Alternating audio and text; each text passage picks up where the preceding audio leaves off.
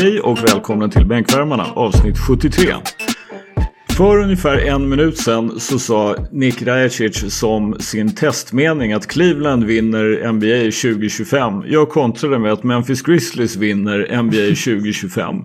Det är tio dagar kvar till SBL här startar. Det är drygt en månad till NBA startar. Och man kan väl säga att vi lider av ganska svårartad abstinens. Så ni vet att, vi, att det vi säger kan man ta på lite så här måttligt allvar. Men just för tillfället när vi liksom darrar, svettas och liksom mår dåligt för att vi inte får någon riktig basket och för att vi inte får se något. Att vi mest sitter och gissar och läser och möjligen tittar på gamla YouTube-klipp och sånt där. Så ta oss på absolut mindre allvar än vad ni någonsin har gjort. Utom en sak idag. Ta Nick Rajacic SBL Preview på allvar. Eller hur Adis? Ja men absolut. Alltså det du säger stämmer ju för att det, det känns som, nu har jag lärt mig för den här skarven mellan augusti och september. Det finns verkligen ingen basket att kolla på som är relevant. Det, jag, jag har letat men det går inte. Jag, jag finner inget intresse så jag är numera en fotbollstyckare på, på Twitter. ja, så, du såg alltså inte Supercupen mellan Real Madrid och Barcelona där Real Madrid kom tillbaka från vad det nu var 17-18 ner eller någonting? Nej, men jag noterade att Sergio Llull, hur säger man hans namn korrekt? Juj tror jag faktiskt man ska säga. Ja, jag noterade att han antingen hade spelat bra eller någonting, jag vet inte, men det var massa hyllningar till... Eh, ja, men han blev, ty han blev typ utsedd till matchens MVP. I samma mm. hall där han slet av korsbandet för något år sedan. Mm. Okej, okay. så då var det kanske det också. Men ni, jag är ju team Barcelona såklart. Att jag inte håller på statsmakten i vitt.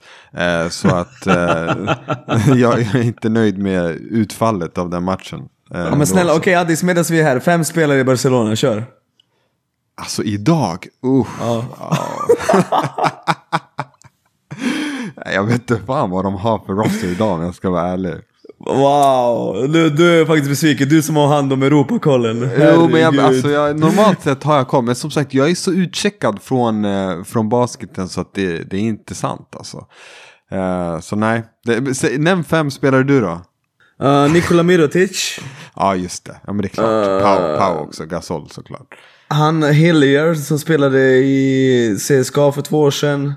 -hmm. De har en kille som heter Kyle Kurik, Kyle Kuric eller något sånt där. Skit, mm -hmm. jätteduktig. Mm -hmm. De har en kille som heter, um, vad fan heter den? Just det, Nicolate spelar där. Ja just det, uh, ja.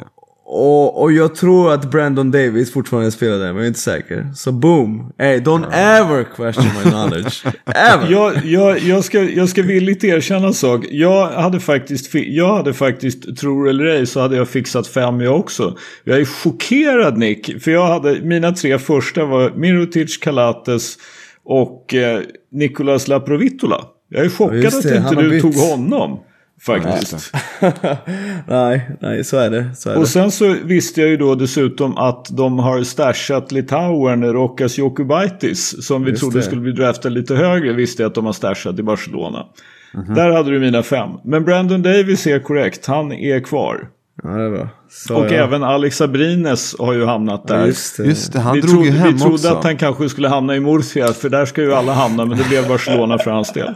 Det här är bara ett pitstop, han kommer hamna i Murcia. All roads lead to Murcia. han blir lagkompis med Chris Serapovic, eller Chris Serapovic i, om ett par, tre säsonger eller någonting. Ja, ja, ja. Apropå det så såg jag att Chris hade lagt upp någon bild på Instagram där han såg jävligt bitig och deffad ut. Det var många där, hans gamla lagkamrater som reagerade och flera som krävde dopingprov. Och Skyler Bowlin, en gammal lagkamrat från Södertälje, konstaterade att han börjar allt mer och mer se ut som en four-man. Och Chris svarade att I'm slowly building myself up to being a five-man. Så vi får väl se. Det kanske Chris Sharpovic som är vår center i, i EM 2000, vad det nu blir, 24. Vi har gått om centrar. Vi behöver PGS. Han börjar bli mindre. Ja, men vi, vi, vi, kan, vi kan spela med fyra centrar och Ludde. Ja, vi kör på. Ja, men hur som helst. Ska vi, innan vi övergår till dagens övningar så måste jag faktiskt fråga. Hur är det med dig Nick? Jättebra. Jag var inte riktigt med förra gången, bara några minuter och det är höjdpunkten i mitt liv. Alltså, basket, jag har tänkt på det mycket de senaste dagarna. Alltså, hade jag levt på 1700-talet Då hade, vad hade jag gjort på min fritid? Eller hade folk ens fritid på den tiden? Nej men hade jag haft fritid på 1700-talet, vad fan hade jag gjort? Alltså det, jag hade inte kunnat köpa liksom några matcher på Solid Sport för 70 kronor för att se Umeå möta Köping. Liksom. Det är inget sånt. Det är inga, det är sådana här små saker som gör ens liv liksom till en fantastisk upplevelse. Men jag är väldigt eh, glad att SBL är tillbaka. Jag har sett herrmatcher, dammatcher och jag är redo. Jag är redo för den här säsongen. Jag, jag måste bara berätta Nick att jag en gång varit i, på, liksom, och, varit på sån här gammalt engelskt slott som då man har, de som äger de här slotten, gamla adliga familjer, de har helt enkelt inte råd att äga de här slotten med mindre än att de i princip förvandlar dem till museum. Mm. Så vi, vi var i ett sånt här slott, jag minns inte namnet för det är över 20 år sedan som jag var där. Men då var det ju så att, ja, alltså om du, om du hade varit tjänare i det där huset då hade inte du haft några problem för du hade inte haft någon fritid. Men om du då tillhörde så att säga herrskapet som, som ägde det här slottet. Där fanns det då redan, jag får mig att det faktiskt var redan på 1700-talet så fanns det då någonting som var typ en badmintonhall. Där de spelade då det som kallades för wiff-waff. Som jag tror att det hette på den tiden. Alltså det var en racketsport med då två liksom racketar och en fjäderboll. Och sen så fann, hade man byggt huset så att det fanns ett promenadstråk för husets damer. Men kunde Så man det- streama det var- de här matcherna? Det var, det var, nej det kunde man inte, men det var vad de gjorde på sin fritid. Och som sagt tjänarna eller liksom de, de som inte tillhörde herrskapet, de hade nog inte mycket fritid att tala om. Så du, du är säkert lyckligt lottad att du är född idag och inte på 1700-talet. Verkligen. Men nu till SPL Preview, take it away. Nej men alltså det är, det är så jävla roligt och spännande och kul och jag känner verkligen att den här säsongen av SBL här med publiken tillbaka och uh, uppgraderade spelartrupper faktiskt. Jag tycker att eh, flera lag har blivit eh, klart bättre så känns det väldigt, väldigt spännande. Uh, och jag har sett, uh, jag har inte sett alla lag, jag har inte fått se Norrköping än. Uh, men jag tror faktiskt att jag har sett samtliga andra lag, i alla fall i en match. Och jag ser spännande saker, jag ser spännande spelare, jag ser... Eh, jag ser att det här kommer bli väldigt tight, tight race i hela vägen in i slutspelet och vi har en solklar, eh, solklar eh, guldfavorit, det är Norrköping. De är verkligen, ja ah, jävlar vad de är tokfavoriter. Jag känner verkligen det. Och jag har faktiskt gjort en lista. Jag har faktiskt ett stort frågetecken för samtliga lag eh, i SBL här. Eh, frågetecken som ska besvaras. Så jag kan börja med uh, Fryshuset. Deras största frågetecknet är vad fan håller de på med? För att, alltså jag såg ju en bild i helgen. Jag, jag tror att jag såg att de tog fucking minivan till Östersund. Och det där känns så jävla oproffsigt år 2021 att ta minivan upp till Östersund från Jag Stockholm. trodde ett tag att du pratade om George Niang. Nej, nej. Frysen, frysen. Alltså Jag man, förstår, men att liksom minivan till Jämtland, det hade varit tungt. Nej, ja, nej. sorry, utan- förlåt för avbrottet. Fordon, fordon. Det... Ja, jag förstår, jag förstår. Nej men alltså det, jag tycker det är så tydligt att de inte alls kommer att ta ett steg upp. De har bytt coach, coachen gjorde det jättebra förra året. Åker Berlin, nya tränare, vi får se vad han kommer göra. Men med den här spelartruppen, liksom, vinner han eller, eller två matcher så är det succé. Och jag känner att, okej, ett år, ni fick det där mellanåret. Jag är väldigt besviken. Kul att de värvade Sherif Drammer. Sherif Drammer kommer göra sjuka saker. han gör det alltid. Han spelar basket. Och han kommer säkert ha jättebra statistik och så. Så han kommer ha ett bra år, men jag känner att just frysen, frågetecknet är vad fan håller ni på med? Nummer åtta så har vi Umeå och det största frågetecknet, frågetecknet där är DeMarco Dickerson, deras guard 1-2. alltså den där mannen är ju helt... Han är... Jag har redan tweetat om det några gånger och jag pratar med folk som har sett samma matcher som jag har sett och de säger samma sak. Det är ju helt otroligt. Vilken dålig beslutsfattning killen har. Han tror på riktigt att han är Damian Lillard liksom. Men han är ju inte det, han är faktiskt ganska dålig. Men jag såg faktiskt i den sista matchen, jag tror mot Fryshuset, att han gjorde hela 29 poäng. Fryshuset under- utan Sheriff Dramme. Så han kanske kan lira ändå, men jag känner att den här killen, mycket större sannolikhet att han flyger hem än att han stannar i Sverige. Uh, sen har vi på nummer sju, Köping. Uh, deras största frågetecken är eh, uh, importer. För så här är det. När de var som bäst för två år sedan, då hade de tre importer. I Combs, CJ Jackson Kalve kom ju också i slutet av säsongen tror jag. Men sen hade de även en fjärde kille, han var en tvåa, vänsterhänt. Jag kommer inte ihåg riktigt hans efternamn. Men i alla fall, jag kände verkligen att samtliga importer visste exakt vad de skulle göra. Och de gjorde det så jävla bra på så jävla hög nivå att de var topp tre lag i grundserien innan corona kom liksom. Så de hade en fantastisk säsong. Förra säsongen, vi hade, då hade de Craig Victor, CJ Jackson och Johnny Rodder och de bara sköt och sköt och sköt. Och det var ganska vidrigt att se för de bara ville hämta stats. Och när jag tittar på de här nya importerna, Giles och uh, Martin, alltså deras, deras typ 3-4 och deras PG. Jag, jag ser lite av detsamma, jag ser två killar som gärna hämtar statistik. Och det känns inte bra. Jag trodde det skulle komma ett trendbrott där och de skulle hämta några, som, några importer som inte eh, liksom kanske ser ut att vara okej, okay, jag vill få bra siffror typ av spelare. Men det kanske är så att coach Gerke har sagt till dem att gå för det, så jag vet inte. Men i alla fall, det var det som var frågetecknet. Nummer 6, Luleå. Frågetecknet är varför i helvete har, har ni inte värvat sista importen? Det är ju fan 10 dagar kvar till säsongen. De har fortfarande inte fått in sin sista import. Och jag, jag säger så här, hade inte deras schema i början av säsongen varit Umeå hemma, Frysen borta, Nässjö hemma. Så lovar jag att de efter tre omgångar hade säsongen varit över. De hade börjat, hade de mött riktiga lag, de hade torskat samtliga matcher, kanske vunnit en av tre, fyra. Och så hade liksom luften eh, tagits ur hallen direkt. Men eftersom de har lite lättare schema så kommer de kanske kunna vinna där i början och jobba in sin sista import så att liksom den här säsongen inte blir någon jävla pannkaka. För just nu ser de för jävligt ut. Uh, på plats nummer fem har Nässjö. Största frågetecknet är varför har de inte dumpat, dumpat? De har en import som heter Alsegear eller något sånt i efternamn. Han är så jävla dålig. Alltså den killen, han kan inte lira och framförallt så känns han tung. Han är liksom en 2-3 Men han känns bara väldigt bitig och tung och inte, han kan inte röra på sig. De måste bli av med honom och ta in seriös import. Gör de det och kommer Walter Lindström tillbaka frisk så kan de faktiskt upprepa succén från i, i våras och gå till semi. Men händer inte det så är liksom, de, de kan bara sluta tänka på det. Nummer fyra, Borås, Kyler Flatten, största frågetecknet. Den här killen har missat tre hela säsonger. Tre hela säsonger sedan 2013. Sen han var 19 har han missat tre år på grund av skador. Och nu värmer han honom och jag har sett honom spela en match och jävla killen är talang. Alltså han har ju fan... Ni kommer se om ni ser några matcher. Han har så fin skottrörelse. Han har jättebra basketkropp, atletisk. Men han har redan missat två matcher. Så min fråga är, kan du spela eller inte? För kan du inte spela, då måste de ersätta honom direkt.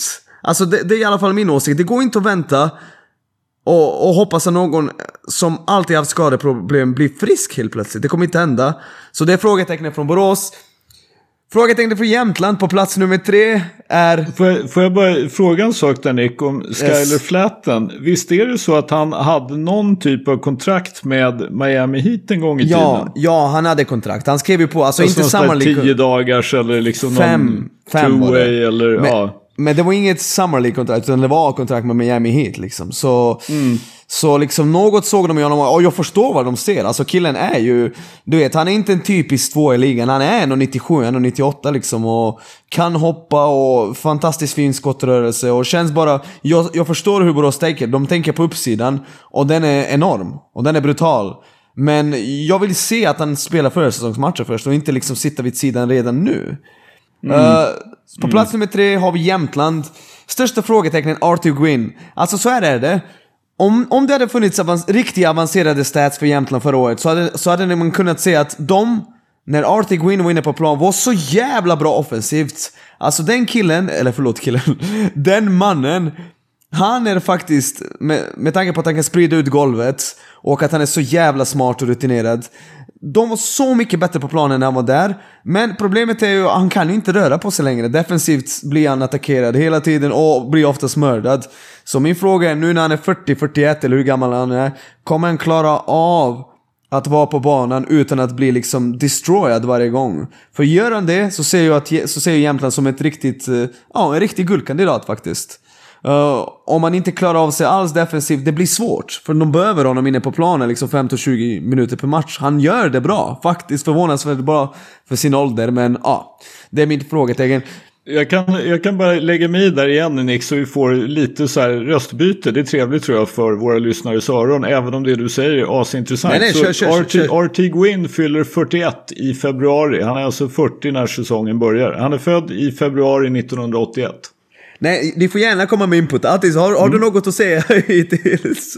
Eh, nej, faktiskt, faktiskt inte. Jag har bara noterat, du pratar ju om Jämtland. Eh, Yes. Och eh, jag, alltså, jag följer det här väldigt ytligt så. Men jag har ju noterat att de har i alla fall dominerat, alltså spelat riktigt bra under försäsongen. Så mycket har jag. vunnit alla matcher med 30 plus liksom, i Ja, princip. så mycket. Och jag såg också faktiskt att de idag, eller igår, jag vet inte, eh, var fjällvandrare i, eh, i någon dal där uppe. så att alltså de, de, de, de jobbar på alla plan. Teambuilding. Liksom. Teambuilding. Ja, teambuilding. Ja, det, det är viktigt det där med Nej. eh, chemistry. Jag har sett dem spela och de ser bra ut. Jag har skrivit det i ett inlägg, alltså deras amerikaner, det är inte som Cyril Langevin förra året som liksom hade jättemotor, fantastisk returtagare och blockare, men helt jag ska inte säga dum i huvudet, men väldigt speciell människa som kunde bli arg på sina lagkamrater för typ ingenting. Och sen hade de även Zach Lewis som också kunde lira men alltså det, det kroppsspråket skojar man inte bort. Alltså den mannen hatade sitt liv i Östersund liksom. Och nu har de tre spelare, jag ser direkt att samtliga tre jobbar, du vet. De är annan schackspelare. De kommer in, de är kanske inga superstjärnor, men de gör det de ska. Och mer behövs inte för att annan ska liksom göra, göra det bra i ligan. Eh, för de har ju redan ganska bred trupp och så vidare. Och de har utrymme att värva en till amerikan. Men jag vill säga Artie Gwyn, att hans kropp pallar. Så, och att han klarar av sig defensivt. För de behöver honom på planen. Alltså den mannen, han var bra. Han var jävligt underskattad bra förra säsongen.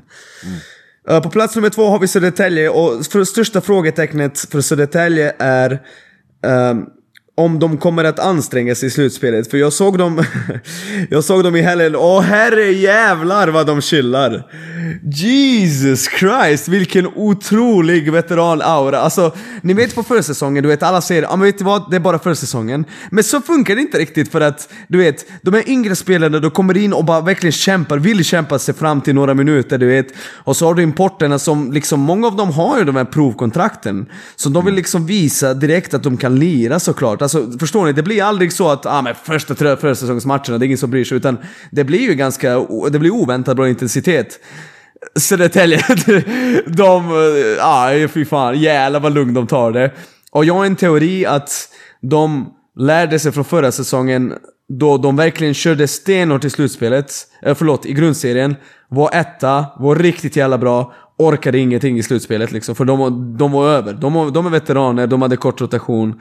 Jag tror att de har lärt sig att de kommer ta det lite lugnare och försöka toppa formen liksom i april, eh, maj istället. Men de har ju också i alla fall nu innan, vi får se vad som händer med skador och motsvarande. Men de har ju faktiskt en, en bredare trupp nu än vad de hade i fjol. Yes, yes det har de. De har ju... Alltså nu, i och med att de får då Jonathan Persson och eh, Alex Lindqvist.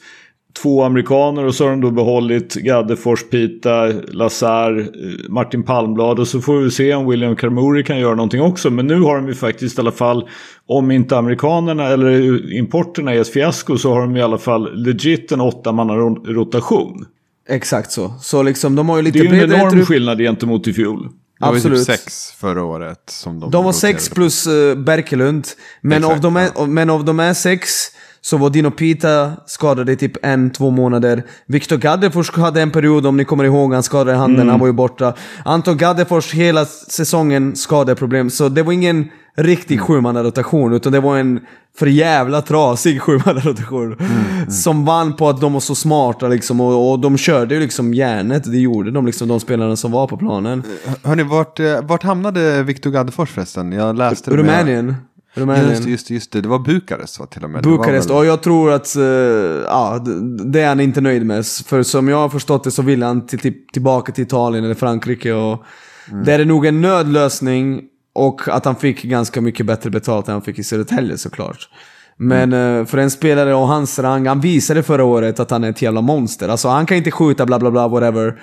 Man kan ifrågasätta kanske ja, hans känslor om han är bra på att hålla dem i schack. Men man kan inte ifrågasätta att han är ett jävla monster. att han är jävligt bra i försvar och att han i en liga som svenska ligan kan snitta 20 poäng per match och göra det på ett effektivt sätt.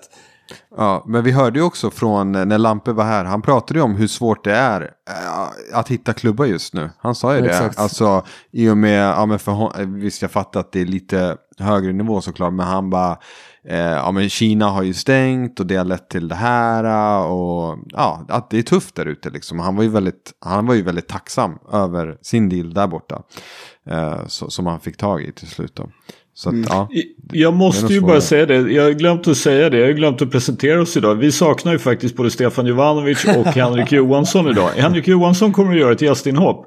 Men apropå Södertälje så om jag har fattat det hela rätt Nick så har de också värvat Uros Chigoya som ju måste vara Stefan Jovanovic gubbe för han har ju en bakgrund i AIK Basket. Ja, alltså du vet, den här Man grabben... tror liksom att han kommer från, från att ha spelat i Spanien. Men jag, liksom, jag är ju en Google, Google-man så jag liksom kollade. Ha- Han spelade alltså i spanska division 4.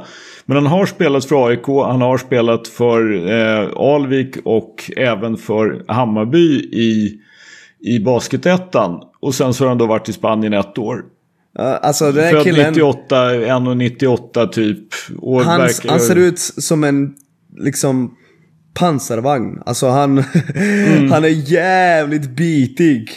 Uh, om ni kommer ihåg Michael Sweetney, Addis du kommer ihåg honom. Japp. När, han- när, när han gick på college. Det är Michael Sweetney när han gick på college. Och så är stor, stark, kämpar och sliter och bara brottar ner alla. Det, det är hans game, ingen fin lirare så. Det är ingen... Uh, Men kan, kan han spela i ligan? Det här blir ju första gången han gör det. oh, det blir som svårt. 23-åring. Jag menar, han- Som sagt, det är svårt att döma förra säsongen i I så, Spanien.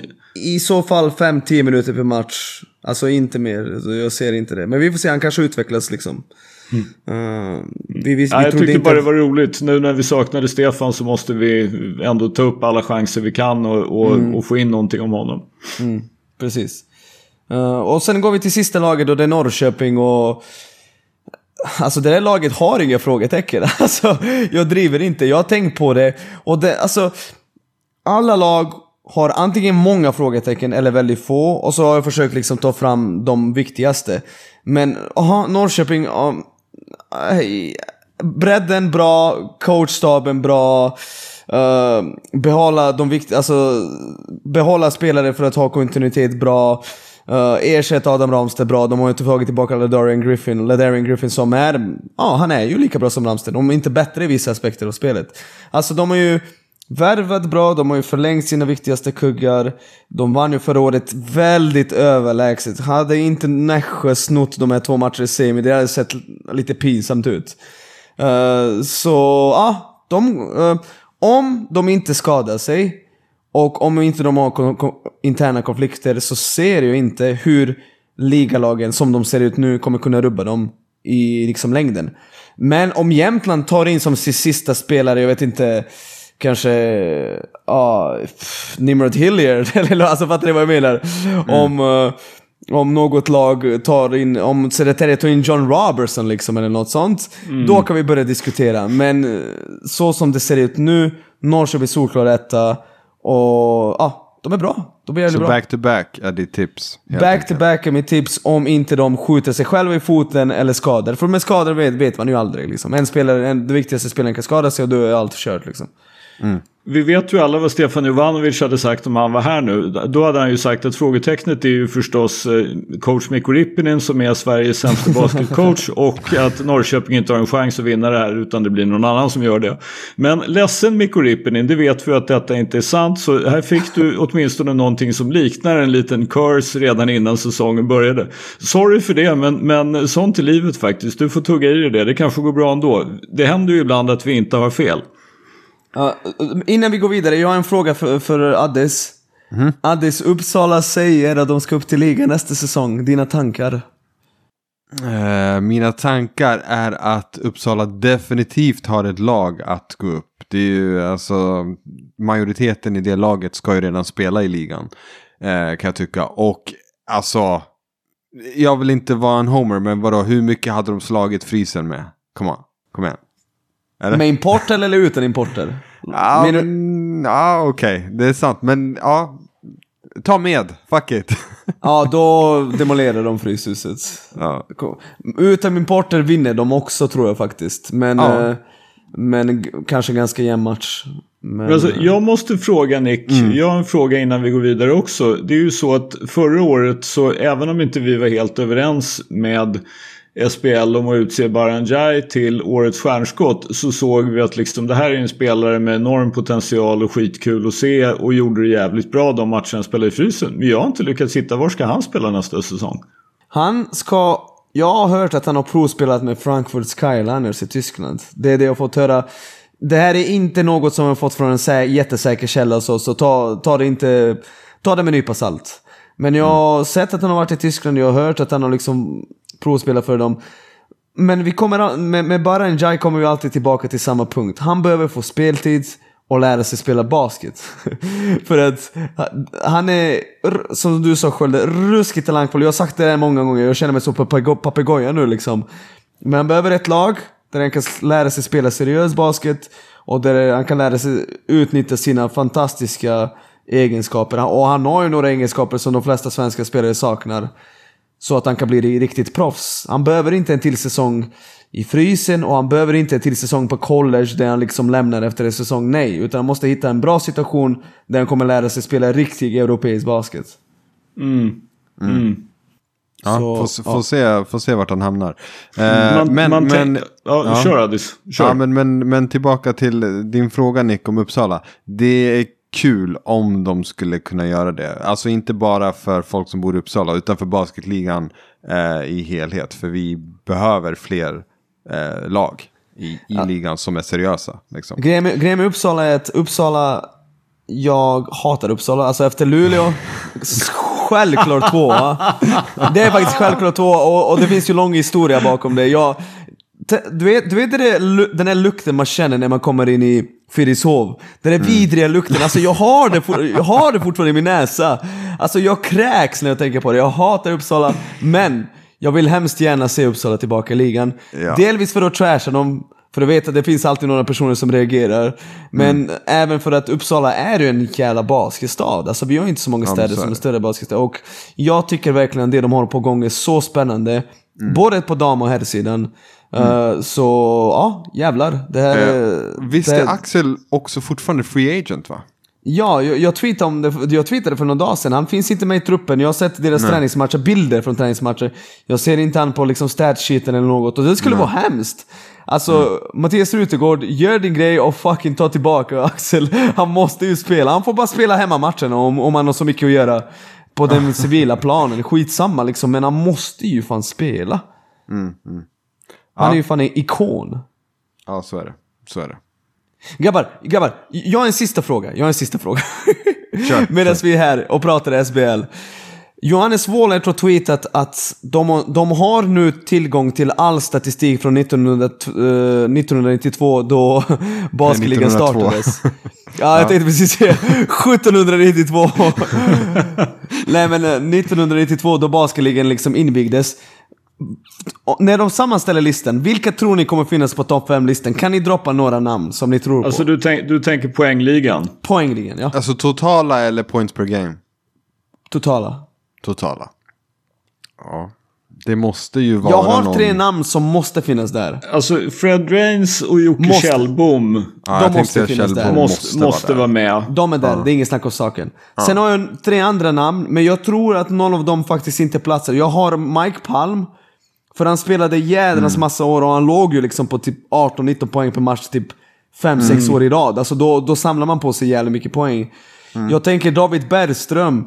Ja, jag tänkte också att- på honom faktiskt. Han gjorde en jävla massa poäng några säsonger och han var ganska consistent.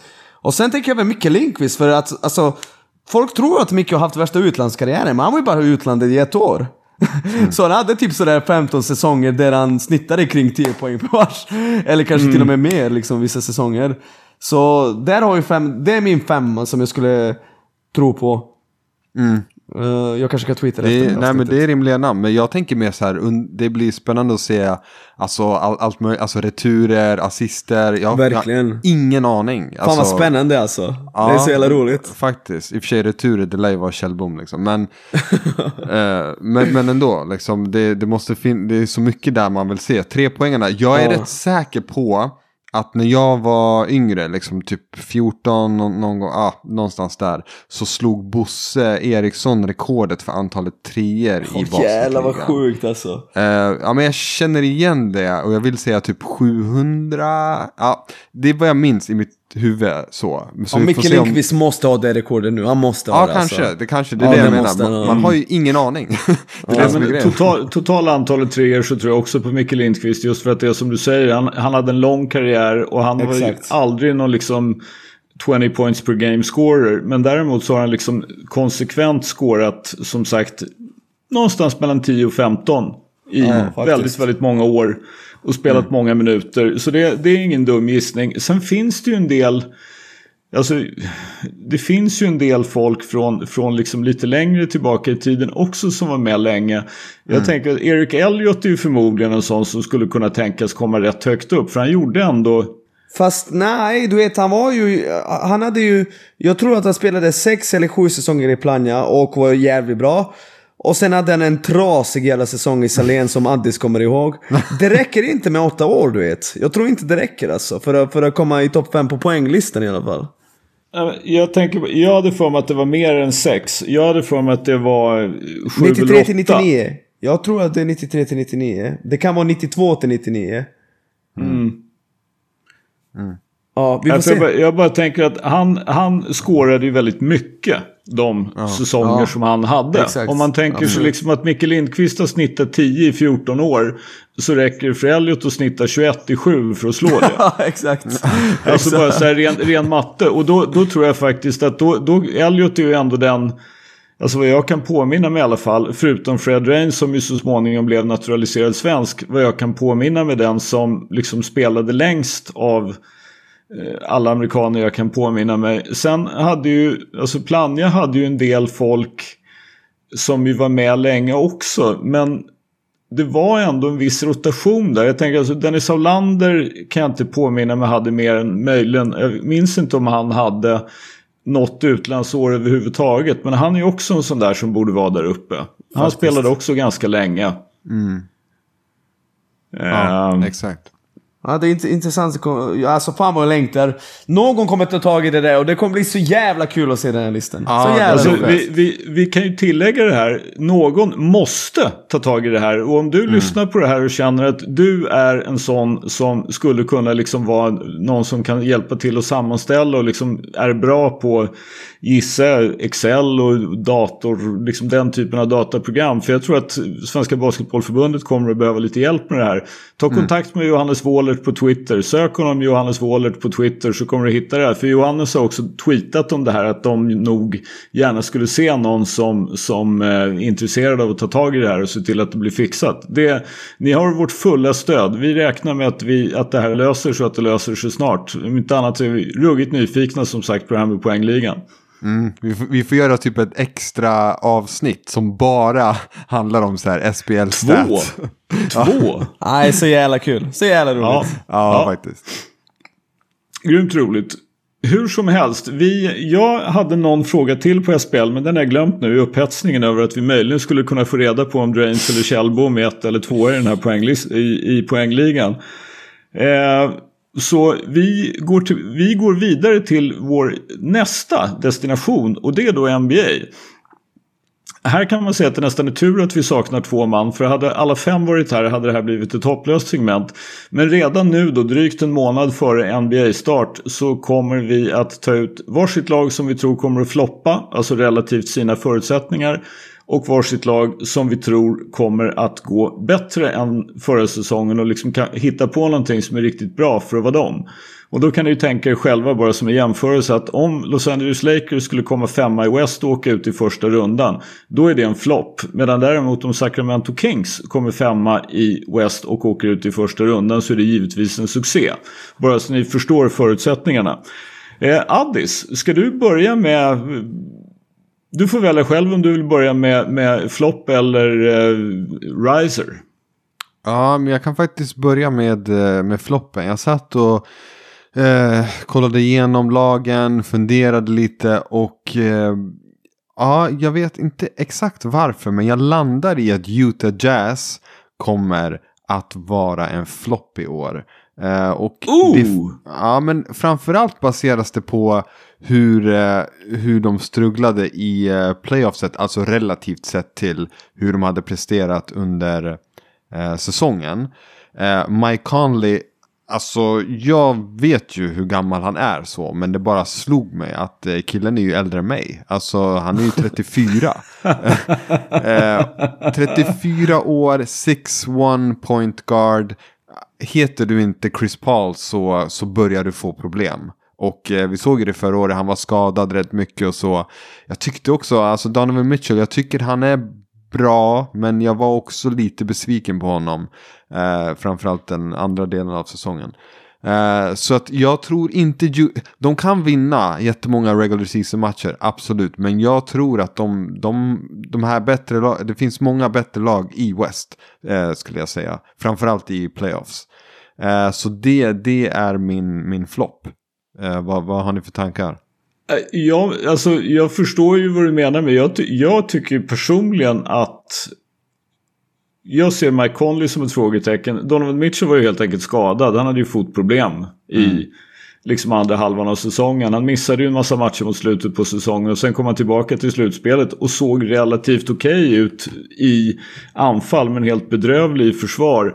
Och jag är ju sån jävla nörd så jag har ju råkat gå tillbaka och titta på lite grann. Men man ser det, han skårar men han har ju inte liksom eh, sin explosivitet och sin atletism i, liksom, i slutspelet. Den har han bara inte. Han lyckas skåra en massa poäng ändå. Men han kan inte göra det på ett effektivt sätt och framförallt då inte när Mike Conley också är borta. Så jag, tycker att, jag tror att de har blivit bättre. Just för att jag tycker att de har plockat upp ett par spelare som jag tror kan göra lite nytta för dem.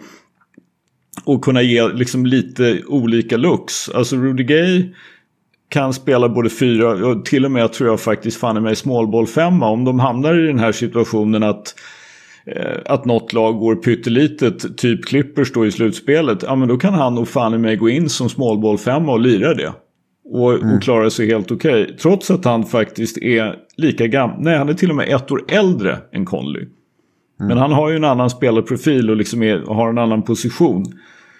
Sen så gillar jag att de tog eh, Erik Pascal från Golden State. Och sen så är det väl kanske däremot lite tveksam på hur bra det var att ta Hassan Whiteside. Ja. Eh, Den, den, den kan man väl diskutera men, men ja.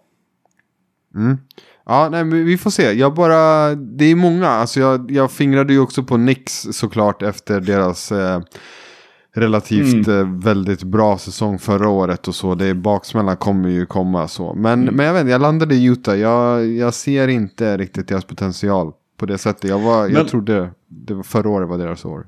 Vad säger du Nick om Utah? Jag ser att Utah kommer att vara ungefär lika bra. Och jag ser fortfarande att de inte har det som behövs. För att gå hela vägen och visst, skulle de... Skulle de alltså grejen med Milwaukee Bucks är jag känner inte att de är riktiga hundraprocentiga mästare. Jag är ledsen. för att alltså, det var så jävla mycket som gick deras väg när det gäller skador. Och, och allt gick deras väg liksom. Och Giannis satte 17 av 19 straffkast för första gången i sin karriär i final. Eller var det 17 av 19 eller 17 av 20? 17 av 19 var det va? Ja, något 17 och sånt. 19. Ja, men hur som helst, allt gick deras väg och jag känner bara att visst, Utah skulle kunna gå hela vägen, men då måste allting klicka och då måste kropparna vara friska. Och jag ser det bara inte framför mig, så jag tror inte att de blir bättre eller sämre. Jag tror vi ser samma sak som de senaste två säsongerna.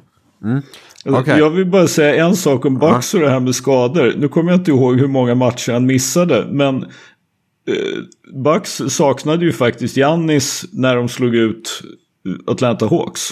Två matcher var det. Eller tre. Och det var väl de två sista va? Ja, ja, ja det. Så jag, jag tycker inte att man kan säga riktigt att allt gick deras väg i, eh, i det här avseendet. Jag tycker att de hade, de, jag, tycker, jag förstår vad du menar men liksom där de väl egentligen hade flyt så var det ju mot eh, Brooklyn. Ja, no shit. Jesus Ja. Christ, vilken jävla tur. Jag Alltså, menar, där, för, i de var De var besegrade. Haw- Hawks slog dem, jag menar där var ju Trae Young skadad men det var Giannis också. Och sen så i finalen så hade ju inte Phoenix någonting speciellt liksom som, som i, i alla fall inget mer än vad man har om man går till final. Liksom. Nej. Alltså sanningen är, alltså är Harden frisk, det är över. Alltså vi behöver inte Är ens... Kyrie frisk så är det över. Ja, vem som helst. Ja, exakt. Nej, nej, nej. Det går inte ens. De, de, de, alltså det laget är fusk. Men i alla fall, som uh, Riser då, om vi skippar floppen då. Mm. Uh, Chicago Bulls. Faktiskt. Oh! Ja, men de har äntligen gjort sig av med Markkanen. Och... Ja, eh, du, den här podden kan heta Chicago Bulls-podden framöver. Alltså jag orkar inte prata om fucking Chicago Bulls varje avsnitt. nej, Snälla, det är va, sant. alltså på riktigt, varje gång vi pratar NBA så kommer vi tillbaka till Chicago Bulls. Ja, alltså det- vad händer? Det är otroligt. Men vi behöver faktiskt inte, vi har pratat tillräckligt mycket om dem. Men jag säger bara, Lonzo Ball är en bra upgrade på eh, PG. DeMar DeRozan, jag tror att de kommer vara ganska bra. Så, vi kan lämna det där.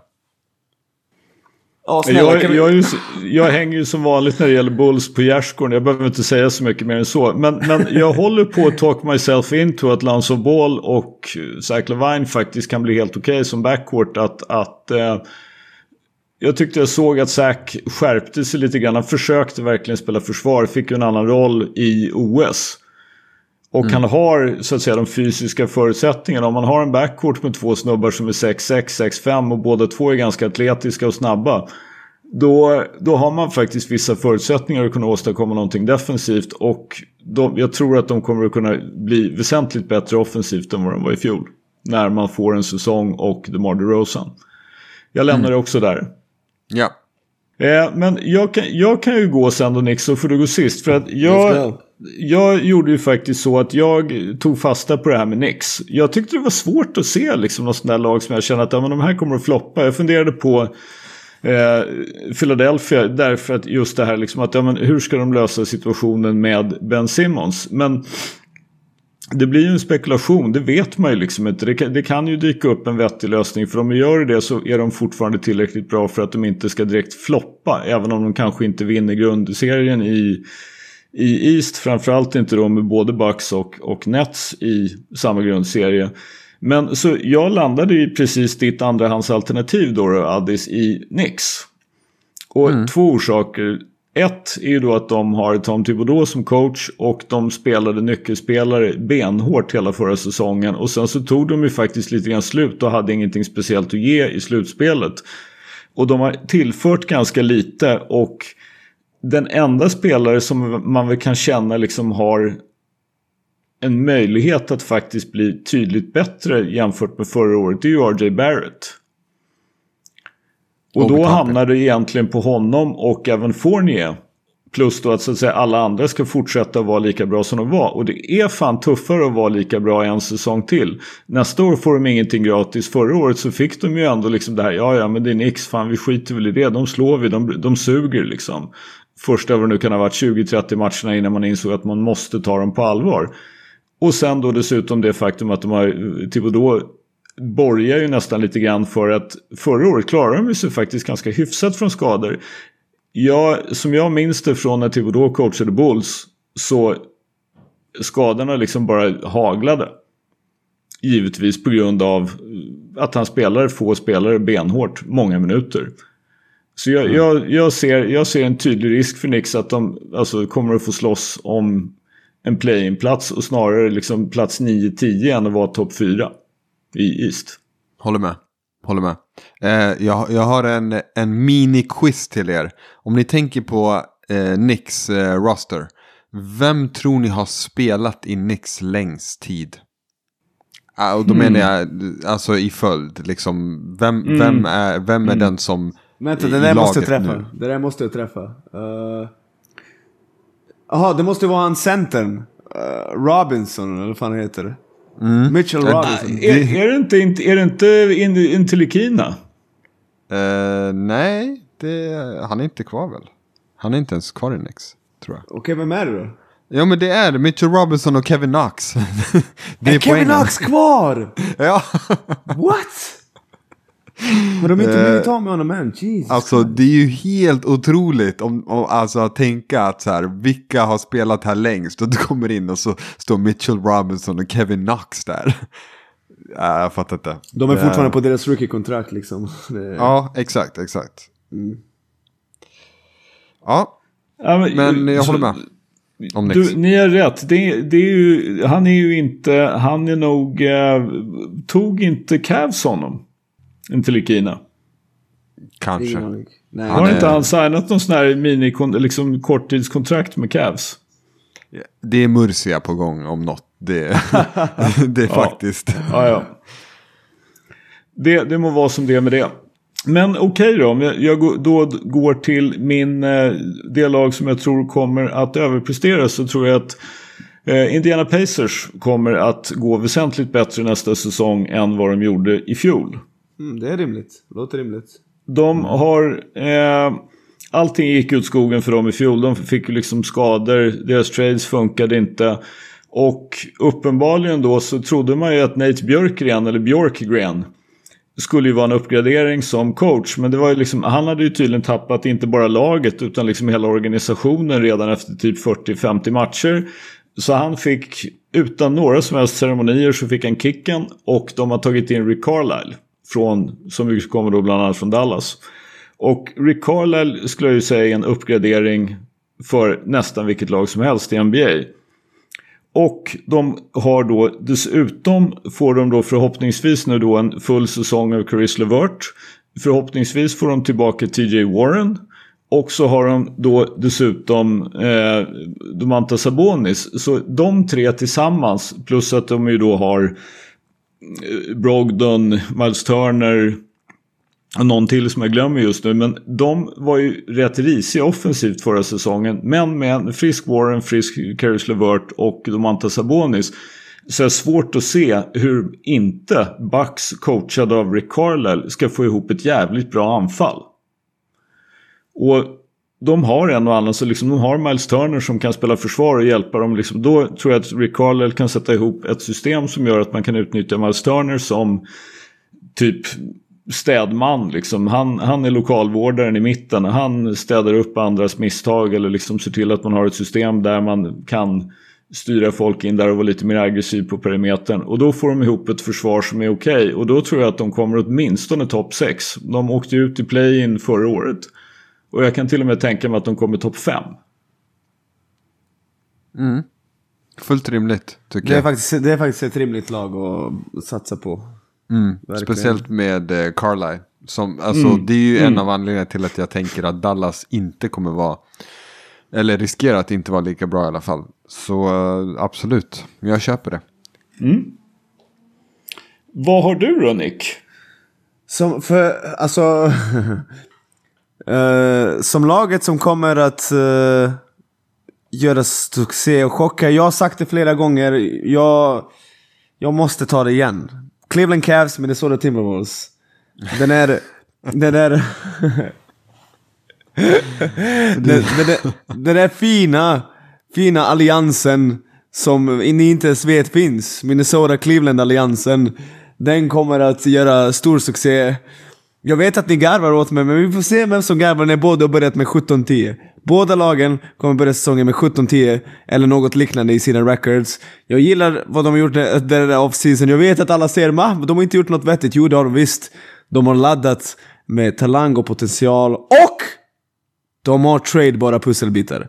Så jag ser, jag ser att båda lagen tar sig till playin'. Och det där är precis som du sa innan om Sacramento Kings, det där kanske inte skulle ses som någon jävla supersuccé i de flesta ögon, men vi som följer och vet vad de här två klubbarna har gått igenom, vet att de skulle dö av lycka om de hade kommit till play-in. Så det är fortfarande Cleveland och Minnesota, och laget som kommer floppa, Golden State Warriors. Alltså, jag ser röda flaggor överallt, jag ser varningsflaggor överallt, jag ser att... Uh, jag ser bara ett extremt överhypat lag som tydligen uh, även rankas som en guldkandidat. Och, och eh, jag vill bara påminna att Clay Thompson inte har spelat basket på två år. Eller ett och ett halvt i alla fall. Ja, Det kommer ta tid för honom. Jag är inte säker att han kommer tillbaka till sitt gamla... Alltså, han kommer inte vara lika bra nu som han var innan. Och om man, om man väl blir hundraprocentig så kommer det inte hända den här säsongen. Uh, Draymond Green, uh, överskattad, tvättad, washed. Uh, ni vet vad jag tycker om honom. Steph Curry är otrolig. Och han vi vet att du har fel. Uh, Steph Curry, vi, vi vet ju vad han kan göra, han är otrolig och it is what it is. De kommer ju vinna en del matcher. Men utöver det så har du liksom unga killar som Wiseman och Moody och Kuminga och jag bara känner, Kevon Looney är där, Nikola Bi- Bi- Nemanja Bjelica, alltså...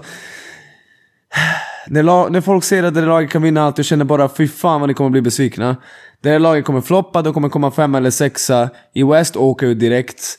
Och alla ni kommer se att jag hade rätt som vanligt. Och Draymond Green är överskattat. Det, där är, det, det är du som säger att jag har fel skölden. Kanske Johansson också. Men Addis vet vad jag snackar om. Och även Addis håller med mig. Ja, jag älskar, älskar Draymond Green. Men... Åh, eh, älskar du? Va? va? Är du seriös? Ja, det är klart. Ja, det är där klart. ju- Han är otrolig, men... eh, ehm, Otroligt dålig, ja. Nej, Golden State, jag har ju sagt att de kommer gå långt. De, de kan vinna hela... Nej, jag skojar. Men eh, de, de kommer gå bra. De kommer vara bra. Vi får se. Vi får se. Okej. Men jag måste återvända till dina, till dina, eh, som du tror då, den här alliansen Cleveland... Cleveland, eh, Minnesota-alliansen. Minnesota. Alltså jag tycker faktiskt att Cleveland gjorde ett par riktigt bra saker. Det, det tycker jag. Det är liksom som jag, som jag räknar med att liksom det, här, det här är... Så de, de har ändå mm, även Mobley. Som man ju då liksom... Jag kan inte påstå att jag såg honom särskilt mycket i college. Men jag har tittat lite grann på liksom lite klipp och, och läst lite om honom. Och han verkar ju vara liksom så nära man kan komma sure thing. Liksom så.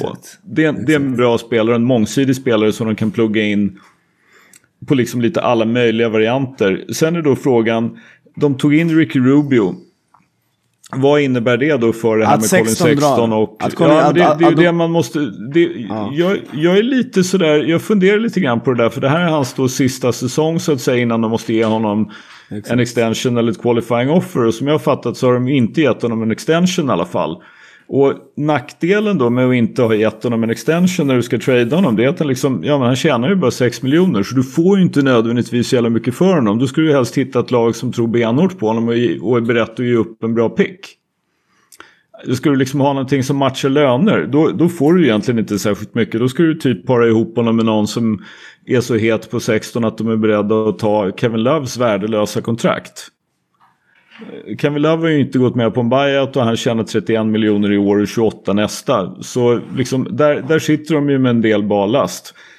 Eh, men, men jag tror faktiskt att Mobley och eh, även faktiskt Ricky Rubio tror jag kan ha en positiv inverkan på dem. För det blir ju förstås, jag ser ändå att de kanske faktiskt kommer att splitta lite grann på det där. För Rubio är bra i försvar. Det är varken Garland eller 16 och Rubio är också en bra passare. Sen går han nötter från trepoängslinjen så fort han får på sig spansk landslagströja. Men det brukar han inte göra i NBA. Men han kan nog faktiskt göra lite liksom, vara en stabilizer som en veteran från bakplan för det där laget. Så de, de kan jag tänka mig att tro på. Minnesota, där, där får du däremot gärna förklara för mig. Vad gjorde de som var bra egentligen? Ant Edwards, sista två Ja, månaderna men av grundserien. Kolla upp statistiken! Kolla upp statistiken, sista två månader. Hans skottprocent gick drastiskt upp. Hans effektivitet Nick, gick drastiskt Han, han knäckte koden! Nick, Han kläckte koden. jag, jag och Addis var på Ant- Anthony Edwards-båten långt innan du ens hade tittat på den. Så, men jag frågade, vad har de gjort bra under sommaren? De har väl i princip inte gjort någonting. De fick Okej, in Pat låt Bev. mig, låt mig berätta en sann historia om en ung pointguard i NBA som hette Patrick Beverly. Han fick inte plats i NBA, han, var tvungen att spela i, Oh i Ryssland God. och Turkiet och andra öststater. Och han har gjort sig själv till en serviceable NBA-spelare. Och han är där, och Teron Prince är också där. De tog honom från Cleveland! Alliansen är starkare än någonsin. Jag ser det laget nå playing. Alltså, Skölden, historikern här i, i eh, samtalet. Du måste säga så här, den här alliansen mellan Minnesota och Cleveland. vad, vad är den, eh, är liksom, vad kan man jämföra den med historiskt? Har vi någon så dålig allians? eh? alltså vad snä- jag kommer inte på någon. Orlando, New York Knicks-alliansen typ. Ja, det, skulle, det, skulle, det, skulle vara, det skulle väl vara den då. Liksom, som, som, otroligt. som, som möjligen kan komma. Ja, men för det, det är liksom... Om jag inte helt missminner mig, de, hade ju, de blev ju av med sin draftpick till Golden State. Yes. Som Golden State gjorde om till, som de tog då Jonathan Kuminga med. Ja. Och sen så kan man väl då hoppas på att de får tillbaka Malik Beasley och att Malik Beasley efter att ha suttit i fängelse vad det nu var 90 dagar eller något sånt där tycker att det är eh, läge att skärpa sig lite grann. Då, det är ju en produktiv spelare, det, det får man ju säga. Men jag är ju inte sådär så att det liksom köper aktier i Pat Bev och Torin, eh, Torin Prince. Det gör jag faktiskt inte. Och Carl Anthony Towns är ute på, och då är jag ännu mer ute på D'Angelo Russell. Anthony Edwards, fine. Där, där är liksom den, den, eh, den båten sitter jag gärna i liksom första klass och tittar ut på utsikten på. Han, jag tror att han blir asbra, men alltså Pat Bev är ju egentligen den enda liksom veteranen de har och resten är fortfarande Carl liksom Anthony på något Towns sätt är redo att axla veteranrollen. Ifrågasätt inte och bara vänta, vänta 27 omgångar. Istället för att prata emot nu, vänta 27 omgångar, sen kan vi snacka. Omgång Ja. 27, när vi spelar in uh, bänkvärmarna så kan vi snacka om det igen. Okej? Okej. Okej, då, då, då ska de vara 17-10. Vi, vi skriver upp det här Nick. Vi skriver upp det här Yes. Addis. Och så sätter vi liksom ett datum och så liksom skriver vi upp redan nu. Avsnitt, vad det nu kan bli. 86 så ska vi prata om 17-10 Cavs och 17-10 Minnesota. Eller något liknande. Det, Så Något 18, liknande. 18, 18, 9, 19, 8 liksom, eller kanske liksom 16. Förstår ni vad jag menar? Det kan vara 16, fattar. 11 också. Det är något sånt. Något sånt. Någonstans där. Okej. Vi får se. Ja, vi får det, se. det, det, det, det, ska, det ska bli intressant där. Nu har jag liksom helt glömt bort vem du sa skulle floppa bara för det. Golden State. Golden State. Just det, Golden State var det du sa. Ja. Ja. Det, det, det vet jag inte om jag orkar ta idag. Men liksom, det är klart, det är naturligtvis så att det beror ju på vad man har för förväntningar på dem. Liksom, om man tycker att de floppar. Men de åkte ju ut i play-in i fjol mot Memphis. Jag är ju jättesvårt att se någonting annat än att de åtminstone liksom blir topp 6. Och eh, blir ett lag som absolut ingen vill möta i slutspelet. Så det, jag, jag, tror inte att, jag tror absolut inte att de blir en flopp. Liksom. Sen att de kanske inte vinner en titel, det, det eller ens går till, till final. Eh, det är en annan sak, men att de blir en flopp, det tror jag faktiskt inte. För jag tror, att de, jag tror precis tvärtom mot dig Nick, att de tack vare då en del unga spelare, Wiggins och allt det där, de har ju dessutom möjligheten att göra en eller annan trade. Och i och med att de har mycket bättre djup i laget i år så måste de inte nöta in Clay Thompson på 35, 36, 37 minuter direkt. Utan de kan liksom låta honom växa in i det. Så jag, jag, jag, är, jag är mer optimistisk om, om Golden State än vad du är. Right, right. Men trots då allt det här, trots att vi nu då, det här skulle jag ju säga att, att Golden State blir en flopp och är överhypad och att Draymond Green är tvättad och allt det där. Det är ju i princip en hot take. Men du hade ju ändå en, en, eh, en hot take, Nick. Vad består ja. den av? Alltså min hot take är det här. Förra gången vi spelade VM-kval, vi tog oss igenom förkvalet och sen vann vi mot Turkiet i... Det var inte Globen utan det var den andra arenan, vad heter det? Hovet. Hovet. ja. Och vi vann och sen de andra matcherna, vi hade det tufft. Nu var det samma sak. Vi slog Turkiet, det där var ju alltså EM-kval. Vi tog oss från förkvalet, slog Turkiet i Globen, hade det svårt de andra matcherna, vann inte en enda efter det. Eller inte hade det svårt, många var faktiskt ganska jämna. Men vi vann inte fler än en match. Nu när det är dags för herrarna att VM-kvala så har vi gruppen Slovenien, Kroatien och eh, Finland. Finland. Och det blir inte en seger den gången. Det blir inte två segrar, det blir tre. Det är min hot. Vi kommer vinna tre matcher och vi kommer gå vidare till nästa gruppspel och vi kommer ta med oss poäng också för att om jag minns rätt i VM-kvalet så tar man inte med sig poäng från laget som inte går vidare. Så vi kommer vinna tre matcher och vi kommer vinna någon av de här matcherna mot något annat lag som går vidare. Det är min hot take. Skriv ner det precis. Alltså den där Minnesota och Cleveland, det är inte ens en hot take. Det är bara liksom... Det, bara, det kommer bara hända. Alltså jag tvivlar It inte på mig själv. is. Eh, precis. Men det här kan ses som en hot men skriv ner det för det kommer hända. Och en annan sak. Matchen kommer spelas i Globen 24... 25 november tror jag det är 25 Sverige-Finland. november, det är en torsdag, jag kommer allihopa. Så Basket-Sverige, säg hej till mig! Det kan inte vara så jävla svårt. Please, gå fram, klappa på axeln, vi kan skaka hand, vi kan bara säga hej, eller vi kan bara nicka åt varandra, strunt samma, men please! Please! Varje gång det är sådär basket-evenemang så blir jag sönderdissad. Please! Säg bara hej! Det kan inte vara så jävla svårt. Ingen Kom fram, på Nick. Kom, kom fram, jag, alltså jag har väldigt... Jag har stort hjärta, jag, alltså, jag vill bara umgås med folk. Jag vill ha vänner och eh, alla välkomna. Låt oss säga hej till varandra är min kampanj efter, inför, eh, nästa, inför första kvalmatchen mot Finland. Ja, och alltså framförallt ta er till eh, Globen. Alltså ta er dit. Eh, det är väl vår, vår största, eller... eh, eller Ja men det kommer vara fullsatt, alltså det är Finland också du vet. Jag tror, jag tror på fullsatt faktiskt. Jag Avicii tror att det blir Arena. så fullsatt som, som nu, nu säger de ju att liksom restriktionerna ska bort från den 29 september. Man får väl hoppas att, att, eh, att det kan bli fullsatt också. Om, om det kan bli fullsatt så är jag faktiskt nästan säker på att det blir det. För det är... Eh, som sagt, Fin- Finland, jag, så, jag såg bara idag på Twitter när då Svenska Basketbollförbundet, basket.se, tweetade ut den här matchen och pratade om att det var dags att kröna King of the Nordic Countries, liksom då Sverige eller Finland. Då var det en fotograf och journalist som har följt Finland och även eh, engelsk ligabasket. För jag för mig att han bor i England. Men han följer alltid finländska herrlandslaget och även tror jag damlandslaget när de spelar och liksom fotar och intervjuar. Och, och, och han sa ju det, but King of Nordics, let's see. Om jag inte helt missminner mig så tror jag inte att Sverige har spelat en tävlingsmatch mot Finland sedan 2013 då vi förlorade Yes. i EM. Yes. Och nu är ju då Sverige, då, nu är ju då Finland ett väsentligt äldre lag än vad man var då. Och man kommer ju inte att ha med sig Lauri Markkanen utan det, Finland har ett veteranlag med väldigt mycket av de som liksom var med redan, liksom profilerna från 2013 är i princip fortfarande kvar men de är ju en hel del äldre. Sverige har ju ett i, i praktiken helt nytt lag.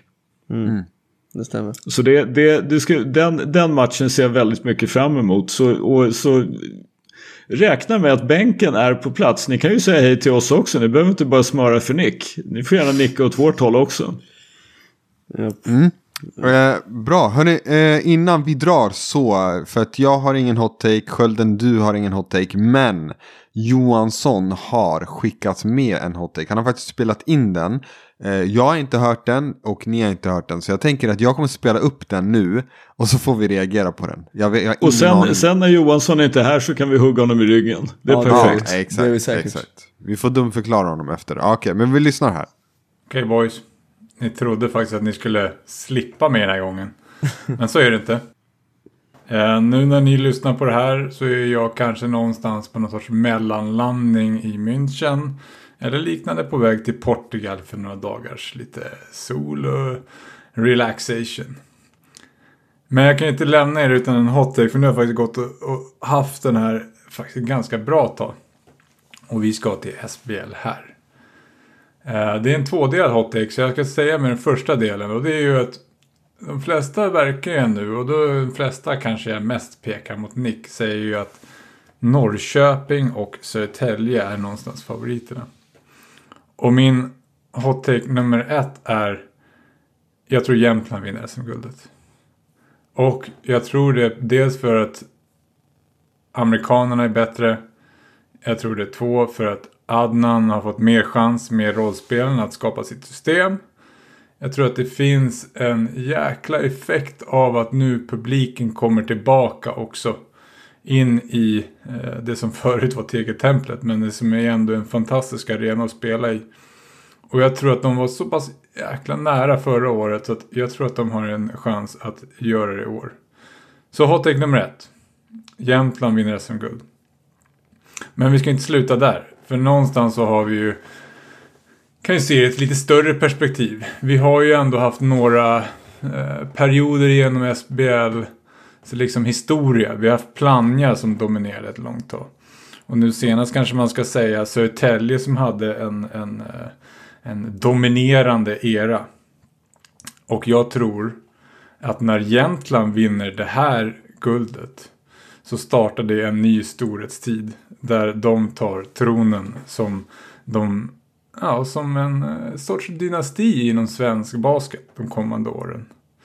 Eh, jag tror att det är ett perfekt läge nu. De har massor med intresse. De får tillbaka publiken. Adnan är en coach som kommer vara där. Vinner de så kommer de få bort den här, ja vad ska vi säga, loserstämpeln. Uh, om någon tittar på dem just nu och tittar på mot till exempel Luleå skulle alla säga så här, Luleå är bättre. Men sanningen är väl den att det egentligen uh, Jämtland har slagit ut Luleå två år i rad. Och Luleå är lite på dekis. Men ändå så finns ju den där uppfattningen och jag tror att med ett guld Så tar man förbi den uppfattningen, man får bättre spelare till en eh, bättre peng. Och jag tror då att man kan skapa en kultur och en... Eh, det finns ett så enormt intresse i staden. Och då tror jag att man får ännu mer sponsorer. Och ännu mer nu när ÖFK faktiskt verkar vara på väg ur allsvenskan. Så har Jämtland ett jäkla guldläge att bli nästa dynasti. Och med det menar jag kanske så här. Ja, de kommer vara i final eller vinna närm fyra av de närmaste fem åren. Det kan alltid hända ett skitår, det vet vi alla. Men någonstans där. Jag tror att de kommer vara på absoluta toppen av svensk herrbasket de kommande fem åren. Så ha det bra gubbar. Ja, det var det. Åh, alltså det är väldigt många saker jag har att säga här. Vi börjar med det här. Nummer ett. Jämtland har vunnit... Först vann de inte en enda slutspelserie på 50 försök. Alltså, de, de var i ligan i 50 år, vann inte en enda serie. Nu har de vunnit två. Och från ingenstans ska de, ska de bli en dynasti. Henrik Johansson. Jämtland har fortfarande inte vunnit en enda grundseriematch borta mot Luleå sedan 2013. Det finns fortfarande skelett i den här garderoben. Det finns fortfarande väldigt mycket kvar och göra där innan man kan... Och jag, jag hade respekterat om Johansson hade sagt så här: okej okay, jag, jag ser att de vinner i år. Jag, jag tycker det är en long shot, jag har själv sagt att jag tycker att Jämtland är en legit guldkandidat. Men det är väldigt många frågetecken och Dynasti vill ju inte ens prata om. Alltså de måste ju, de måste ju först, återigen massa skelett i garderoben fortfarande. De har ju fortfarande chokats. De har ju haft några år med otroliga chokes och även fast det har gått bättre de senaste åren har de bara slagit ut Luleå två gånger och that's it. Sen en annan grej, hur mycket betalt fick du från Allan Schack och Pekka Johansson och Erik Westin för att se det där? För att en dynasti, fyra titlar på fem år. det kommer inte hända. Alltså det, det fyra, finns... fyra, finaler och någon titel, annars är man ju förstås inte någon dynasti. Det är ju, men, men ändå. Okej. Okay. Och sen, och sen sa han även att, på, att folk kanske tror att Luleå, Luleå är bättre liksom, i år. Och det, det gör nog ingen som har följt liksom. Så jag håller inte med om det heller. Och sen en sista sak jag måste säga. Alltså Jämtlands publik är bra. Jag har inte varit där sedan jag slutat spela. Jag ser det, det är mycket folk. Men det känns som att Jämtlands publik tror att det där är fucking stämning på Camp Nou. Hallå! Tegeltemplet. Det är 1500 personer som får plats. Visst, det kan bli jättebra trick och det är jättebra publik och kunnig publik. Det är inte så att nu när publiken är tillbaka, nu är Jämtland den stora vinnaren. Okej, okay, Södertälje vinner ingenting på att publiken är tillbaka, vi vet det. Och Frisen gör inte det. Ja, ja, typ till och med. Umeå vinner inget och Frisen, men god damn it! Det är ju plus för Borås och Luleå och Norrköping också, publiken är tillbaka. För Nässjö, herregud. Så det argumentet köper jag inte heller. Johansson, mycket respekt för dig. Bra hot take, den fick mig att koka lite. Men det finns skelett i garderoben. Det här avsnittet kommer vi döpa till skelett i garderoben. För att jag köper inte att Gävle ska gå på en galen jävla run och vinna massa titlar och spela massa final. Det kommer inte hända. Låt oss ta oss till SM-finalen först och sen kan vi prata om något större. Eh, jag, jag förstår, jag tror inte heller riktigt att Johanssons hot take kommer att slå in. Men jag förstår var Johansson kommer ifrån. För de har en jävligt bra coach i Adnan Chuk. Och man har möjlighet att skapa liksom en stabil och bra ekonomi och att man har just den här liksom positionen i en stad. Eh, och liksom man är en av de här så kallade restaurangklubbarna så att man liksom har goda möjligheter att ha så att säga en budget som innebär att du ska kunna vara ett topplag. Så jag, jag förstår var Johansson kommer ifrån. Men jag tror att det finns ju flera lag och att det liksom är hela tiden, i och med att Sverige är en bit ner i näringskedjan vad beträffar de utländska spelarna, så har jag svårt att se det här att man liksom år ut och år in träffar med importerna. Samt en sak till, Adnan Chuk är jag inte säker på att bli kvar i Jämtland i fem år. Han är en jävligt bra coach så det är väl en ganska uppenbar risk att han eh, kommer att få ett bättre jobb. Och jag tänker mig att han är en av de som, liksom, bland annat då eftersom han är assisterande förbundskapten i Bosnien och Hercegovina, att han har en chans att vara en av de som först kommer någon annanstans utomlands. Och då måste egentligen lite grann börja om oberoende av allting annat. Så jag, jag är nog mer med dig Nick än, än med Johansson. Men jag förstår var Johansson kommer ifrån. Jag vill bara säga en till sak. Alltså Jämtland är en väldigt seriös, bra, växande organisation. Bara det att de gav Gerke sex år och att de skrev på direkt ett treårskontrakt visar mig att de är, de är, de är smarta. De vet att man bygger inte det här snabbt. Vi behöver tid, vi behöver långsiktighet, inga förhastade slut. Alltså förstår ni? Det är en bra klubb med smarta människor. Och eh, jag ser att de är på väg uppåt. Herregud, de var ju så nära finalen förra året och det var, ja, vi har snackat om det här många gånger. Men eh, dynasti, om det är någon som är i position att bli dynasti så är det Norrköping. Det är Norrköping för att de har ju... De, de har... De är i Norrköping. Alltså ska du flytta någonstans så tro mig, de flesta väljer liksom... Jag tror att det är lättare för Norrköping att värva en åttonde spelare eller nionde spelare i Samuel Desport än vad det är för Jämtland. Om ni fattar vad jag menar. Du menar inte Elias nu? Sa jag Samuel? Ja. Jajamän. Oh my god, jag har inte gjort det här misstaget på tid. Du, sorry Elias, sorry Elias, du är kung. Jag, jag kan inte fatta att du har gjort det här. Men i alla fall, ja, jag berömmer och honom just nu. Ja, men du, jag berömmer honom just nu så, han är väldigt duktig rollspelare, det är han. Och jag tror att Jämtland kommer att ha lite svårare att ta, jag vet inte, Norrköping känns som att de är ett, ett klart steg före. För de har ju faktiskt redan varit här, de har varit en liksom typ dynasti. Och David Bergström är kvar i klubben och Mikko Rippinen har växt upp med alla de här framgångarna. Så ja, köper inte kallningen. Men bra hot take. Det var faktiskt en riktigt bra hot take. Ja, alltså jag, köp, jag köper inte den heller, men, men jag tycker ändå det är en bra poäng det här med till exempel då att eh, ÖFK är på väg att trilla ur allsvenskan och vem vet, de kanske tar till och med ner i division 1 till slut. Och det är tre år sedan de spelade mot Arsenal. Det är klart att det finns folk att hämta eh, till matcherna här. Det finns kapital att hämta från sponsorer och så vidare. Precis. I, i staden, det tror jag definitivt. Så, men alltså en Dynasty, kom igen, chilla. ta det lugnt. alltså, ta det lugnt Johansson. Det, vi lämnar avsnittet med lugna ner dig. Den här biran i München håller hög nivå märker vi. Ja, alltså högsta, högsta nivå alltså. Han är redan full. Sk- Skelett i garderoben, lugna ner dig, etc. etc. Och sen, alltså, sen, det, men det är väl förstås så här att liksom, solcellerna har ju kanske inte haft fullt så mycket att göra i, i, i Uppsala, Storvreta på sistone. Så därför är det då läge att åka till Portugal och suga i sig lite grann.